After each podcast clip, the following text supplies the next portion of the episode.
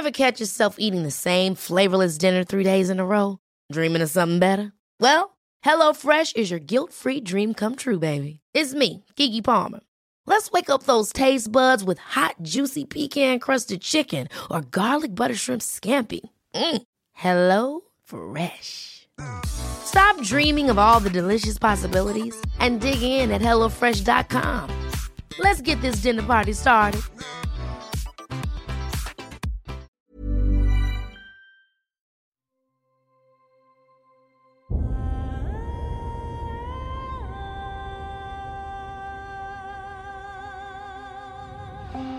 Einschlafen mit Tolkien ist dein Einschlaf-Podcast aus der epischen Welt von Der Herr der Ringe. Mach's dir gemütlich und lass dich von den Geschichten aus Arda und Mittelerde ins Land der Träume führen. Einschlafen mit Tolkien. Heute Bilbo Beutlin, der Meisterdieb. Bilbo Beutlin war ein Hobbit aus dem Auenland, die Hauptfigur in Der Hobbit und eine Nebenfigur in Der Herr der Ringe. Gandalf schlug Thorin und Co. vor, Bilbo Beutlin als Einbrecher für die Suche nach dem Erebor anzuheuern, und später kämpfte er in der Schlacht der Fünf Heere. Bilbo war auch einer der Träger des einen Rings und der erste, der ihn freiwillig aufgab, wenn auch unter einigen Schwierigkeiten. Er schrieb viele seiner Abenteuer in einem Buch auf, das er das Rote Buch der Westmark nannte. Bilbo adoptierte seinen Cousin zweiten Grades, Frodo Beutlin, als seinen Erben, nachdem dessen Eltern Drogo Beutlin und Primula Brandibock im Fluss Brandywein ertrunken waren. Bilbo war der erste Hobbit, der in der Welt berühmt wurde und einer der wenigen, die die unsterblichen Lande betraten. Erscheinung Bilbo war ein sehr freundlicher und wohlerzogener Hobbit, der Essen, Trinken, eine volle Pfeife, seine Freunde und gute Laune liebte. Er war dafür bekannt, Fremde und Freunde mit Gastfreundschaft zu begrüßen und zu sagen, zu ihren Diensten und denen ihrer Familie. Bilbo war sowohl mit den Tux als auch mit den Beutlins verwandt. Zwei Sippen mit grundlegend gegensätzlicher Mentalität, wobei die Tux eher abenteuerlustig und wanderfreudig waren und die Beutlins überhaupt nicht. Daher erkannte Bilbo zuweilen zwei Seiten in sich, seine Tuck-Seite und seine Beutlin-Seite. Insgeheim genoss er es, Abenteuer zu erleben, wollte aber dennoch sesshaft bleiben und fürchtete sich vor der Aussicht auf ein echtes Abenteuer. Bilbo schien mit seinem Leben in Beutelsend glücklich zu sein und wäre zufrieden gewesen, ein Kind seines Vaters zu bleiben, wäre das Abenteuer nicht über ihn gekommen. Da er immer noch sehr ängstlich war und sich wünschte, sein Hobbitloch nie verlassen zu haben, siegte schließlich die Seite der Tux, selbst nachdem er in sein altes Leben zurückgekehrt war. So verließ ihn die Sehnsucht nach einem weiteren Abenteuer in seinem Herzen bis ins hohe Alter nicht wirklich. Dies bewies er bei seinem plötzlichen Aufbruch aus Beutelsend im Jahre 3001 des dritten Zeitalters. Biografie Bilbo Beutlin wurde im Jahre 2890 des dritten Zeitalters geboren. Er war der einzige Sohn von Bungo Beutlin und Belladonna Tuck, in Hobbingen baute Bungo Beutlin für Belladonna eine geräumige und luxuriöse Hobbitbehausung, die sie Beutelsend nannten. Die Familie zog in ihr neues Heim, in dem Bilbo einen Großteil seines Lebens verbringen sollte. Als junger Hobbit war Bilbo neugierig und begierig auf Neuigkeiten aus der Außenwelt. Der Istar-Zauberer Gandalf interessierte sich bei seinen Besuchen im Auenland für diese ungewöhnliche Eigenschaft von Bilbo. Bilbo erinnerte sich später an Gandalfs Feuerwerk in der Behausung der Familie seiner Mutter in Großes Mials. Offensichtlich übte Bilbo in seiner Jugend seine Steinwurfkünste so sehr, dass Vögel und Eichhörnchen die Gegend verließen, wenn er sich bückte, um einen Stein aufzuheben. Als Bilbos Vater und Mutter im Jahr 2926 bzw. 2934 des dritten Zeitalters starben, wurde Bilbo sein eigener Herr und lebte die nächsten sieben Jahre allein in Beutelsend. In dieser Zeit fand Bilbo Gefallen an seinem Leben als wohlhabender Junggeselle und erwarb sich einen Ruf der Ehrbarkeit, den die Nachbarn bewunderten. Im Jahr 2941 des dritten Zeitalters erhielt Bilbo im Alter von 50 Jahren vor seinem Haus in Beutelsend Besuch von Gandalf, den er seit einiger Zeit nicht mehr gesehen hatte. Gandalf lud Bilbo zu einem nicht näher bezeichneten Abenteuer ein, was der Hobbit jedoch umgehend ablehnte, den Zauberer einen guten Morgen wünschte und ins Haus ging.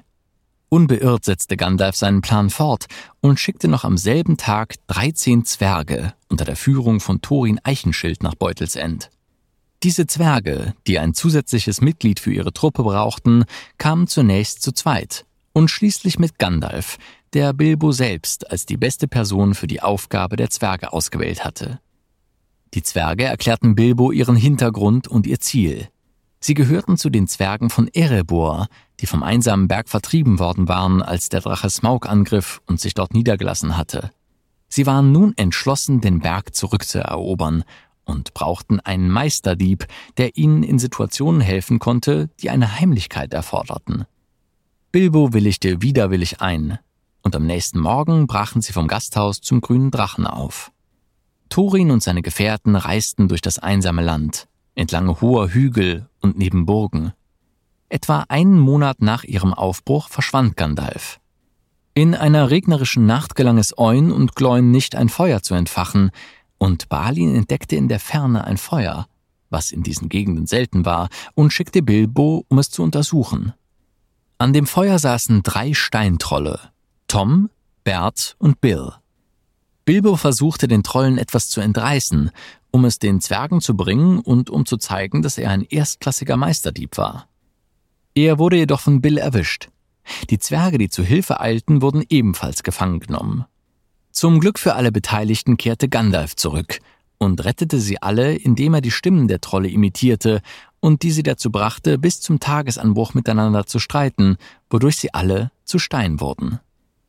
Nachdem er die Gruppe gerettet hatte, führte der Zauberer Bilbo und die Gruppe zur Höhle der Trolle, in der sie ihre Schätze versteckten und sich während des Tages vor der Sonne schützten. In der Höhle fanden sie eine Reihe von Waffen, darunter die Schwerter Glamdring, genannt Schläger, und Ockrist, genannt Beißer. Bilbo nahm einen elbischen Dolch aus der Sammlung der Trolle mit, der nicht länger als ein kleines Messer war und den er später Stich nannte. Er trug ihn für den Rest seines Abenteuers bei sich und steckte ihn in seine Reithose. Im Juni kam die Gesellschaft nach Bruchtal. Während ihres Besuchs traf Bilbo Lord Elrond und wurde von den Elben verzaubert. Am Mitsommerabend inspizierte Elrond die Schwerter von Thorin und Gandalf und sah sich Thors Karte an, die Gandalf zuvor auf Geheiß von Thorins Vater Thrain II. an Thorin übergeben hatte. Elrond erklärte, dass die Schwerter in Gondolin geschmiedet wurden und Okrist und Glamdring hießen. Als Elrond die Karte untersuchte, fand er Mondbuchstaben, die von einer Seitentür des Erebor sprachen und die lauteten Stehe bei dem grauen Stein, wenn die Drossel klopft und die untergehende Sonne mit dem letzten Licht des Durin-Tages auf das Schlüsselloch scheint. Bilbo und seine Gefährten reisten daraufhin von Bruchtal zum hohen Pass des Nebelgebirges, wo sie Zeuge der fernen Donnerschlacht der Steinriesen wurden. Hier wurden sie, nachdem sie in einer vermeintlich einfachen Höhle Schutz gesucht hatten, von Kobolden gefangen genommen und in die Koboldstadt gebracht. Mit Gandalfs Hilfe gelang ihnen die Flucht vor dem großen Kobold und seinen Dienern. Der Zwerg Dori, welcher Bilbo trug, wurde jedoch von einem Kobold von hinten gepackt und in dem darauf folgenden Kampf verlor Bilbo das Bewusstsein und wurde versehentlich von seinen Gefährten verlassen. Als er wieder zu sich kam und allein war, kroch Bilbo durch den pechschwarzen Tunnel und benutzte seine Hobbitnase, um sich zu orientieren. Schließlich stolperte er über einen kleinen Ring, dachte sich aber nichts dabei und steckte ihn in seine Gesäßtasche. Obwohl er es nicht wusste, handelte es sich bei diesem verlorenen Schmuckstück um den einen Ring, den der dunkle Herrscher Sauron vor tausenden von Jahren geschmiedet hatte. Bald darauf traf Bilbo auf Gollum, der den Ring schon seit über 500 Jahren besaß. Die beiden forderten einander zu einem Rätselspiel heraus, unter der Bedingung, dass Gollum den Ausweg zeigen würde, wenn Bilbo gewann. Gollum war jedoch mit Bilbos letztem Rätsel nicht zufrieden und stellte in seiner Trauer fest, dass sein Ring verschwunden war. Da erkannte Gollum die Antwort auf Bilbos Rätsel, was habe ich in meiner Tasche? Und paddelte in seinem Boot zurück zu Bilbo, den er beschuldigte, seinen Schatz gestohlen zu haben, aber Bilbo war verschwunden. Gollum, der glaubte, Bilbo kenne den Ausgang und wolle gehen, ging zum Ausgang und wurde von Bilbo verfolgt. So war er bald wieder mit seinen Gefährten vereint. Bilbo und die Reisenden hatten für die Nacht Rast gemacht, als Kobolde und ein Rudel Wags in der Nähe eines Kiefernwaldes fanden. Die Zwerge, Bilbo und Gandalf kletterten auf die Bäume, um zu entkommen, aber die Kobolde wollten nicht gehen, ohne sie zu töten. Sie begannen die Bäume niederzubrennen. Der Häuptling der Wags kommandierte gerade die anderen Wags herum, als Gandalf einen Tannenzapfen aufhob und ihn mit seiner Magie in einem grünen Feuer entflammte. Er warf ihn herunter und traf den Häuptling. Er rollte brennend auf dem Boden herum, während Gandalf immer mehr Tannenzapfen hinunterwarf. Die Goblins und Wags flohen und die Gruppe wurde von Adlern gerettet. Als ein Adler Dori packte, musste Bilbo springen und Doris Beine packen, bevor er vergessen wurde. Dies veranlasste Bilbo zu einem Stöhnen. Meine Arme, meine armen Arme. Und Dori weinte, meine Beine, meine armen Beine. Die Adler brachten sie schließlich zu ihrem Horst, wo sie sich ausruhten und ihre Reise fortsetzten. Die Gruppe reiste zu Beorns Haus, wo sie sich ausruhten, nachdem sie von Beorn und seinen tierischen Dienern ruppig aufgenommen worden waren. Beorn erfuhr ihre Geschichte und gab ihnen eine große Menge an Proviant für ihre Suche mit. Er lieh ihnen auch mehrere Ponys, die sie benutzen konnten, bis die Gruppe den Düsterwald erreichte. Beorn hatte jedoch kein volles Vertrauen in die Zwerge und so sah Bilbo, wie Beorn sorgfältig darauf achtete, dass seine Ponys unversehrt blieben. Als die Gruppe am Waldtor ankam, wurden die Ponys, zum Unmut einiger Zwerge, freigelassen. Auch Gandalf verließ die Gruppe und warnte sie, kommt nicht vom Weg ab. Die Gruppe begann, dem Pfad durch den tückischen Wald zu folgen. Schließlich ging der Proviant zur Neige, und die Gefährten sahen sich gezwungen, Bilbo auf einen Baum zu schicken, um zu sehen, wo der Wald endete. Dem ging er nach, und in der Baumkrone empfing ihn ein lohnender Hauch von kühler Luft und Schmetterlingen. Bilbo sah nur noch mehr Wald, und als er widerwillig wieder herunterkletterte, sah er nicht, dass der Wald endete. Er berichtete den Zwergen von seinen Entdeckungen, die die Nachricht mit Unbehagen aufnahmen, weil sie dicker waren als Bilbo und deshalb nicht auf die Bäume klettern konnten, um die kühle Luft zu spüren oder die Schmetterlinge zu sehen. Schließlich waren auch die letzten Vorräte aufgegessen. Dann stieß die Gesellschaft auf den verzauberten Bach, vor dem Beorn sie gewarnt hatte. Bilbo sah auf der anderen Seite ein Boot und führte die Zwerge an, um es zu holen. Als alle Zwerge auf der anderen Seite waren, tauchte wie aus dem Nichts ein Hirsch auf. Ein Zwerg erschoss ihn kurzerhand. Die Zwerge hofften auf Wildbret zum Abendessen, als Bilbo bemerkte, dass Bombur ertrunken war. Die Zwerge fischten ihn heraus und stellten fest, dass er durch die Magie des Flusses eingeschläfert worden war. Plötzlich wurde das Boot weggeschleudert, was die Hoffnung auf Wildbret beendete. Als die Zwerge den Pfad entlang wanderten, sahen sie Lichter im Wald. Sie beschlossen lieber den Weg zu verlassen, als zu verhungern. Sobald sie bei den Lichtern ankamen, erloschen sie, und einer der Gruppe schlief ein. Das passierte zweimal. Beim dritten Mal schliefen sie alle ein. Als Bilbo in der Nacht erwachte, war er allein. Er verfluchte die Zwerge, weil sie den Weg verlassen hatten, und entdeckte, dass große Spinnen seine Gefährten gefangen hatten. Bilbo war gezwungen, seine verlorenen Gefährten zu finden und die Konkons zu zerschneiden, die die Spinnen um seine Gefährten gebildet hatten. Er lenkte die Spinnen ab, indem er mehrere beleidigende Lieder improvisierte, um sie zu reizen, und hatte Erfolg, als die Kreaturen ihr Reich verließen, um den Eindringling zu finden und ihn zu fressen. Bilbo tötete einige von ihnen, indem er sie mit Steinen bewarf und sie mit seinem Dolch stach. Die Spinnen fanden ihn nie, da Bilbo während dieser Zeit den Ring benutzte, um unsichtbar zu bleiben. Nachdem er die Zwerge befreit hatte, führte er sie zu einem Angriff auf die Spinnen, bei dem die Gruppe Dutzende der Spinnentiere tötete. Na, immer noch wach? Wenn dir dieser Podcast gefällt, lass uns gerne ein Abo und eine Bewertung in deiner Podcast-App da.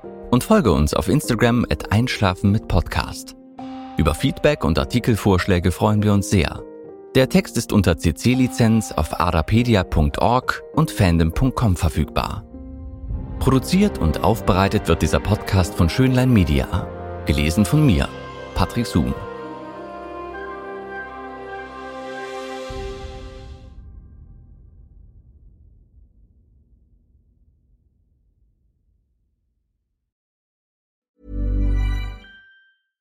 Ever catch yourself eating the same flavorless dinner three days in a row? Dreaming of something better? Well, HelloFresh is your guilt-free dream come true, baby. It's me, Kiki Palmer. Let's wake up those taste buds with hot, juicy pecan-crusted chicken or garlic butter shrimp scampi. Mm. Hello Fresh. Stop dreaming of all the delicious possibilities and dig in at HelloFresh.com. Let's get this dinner party started.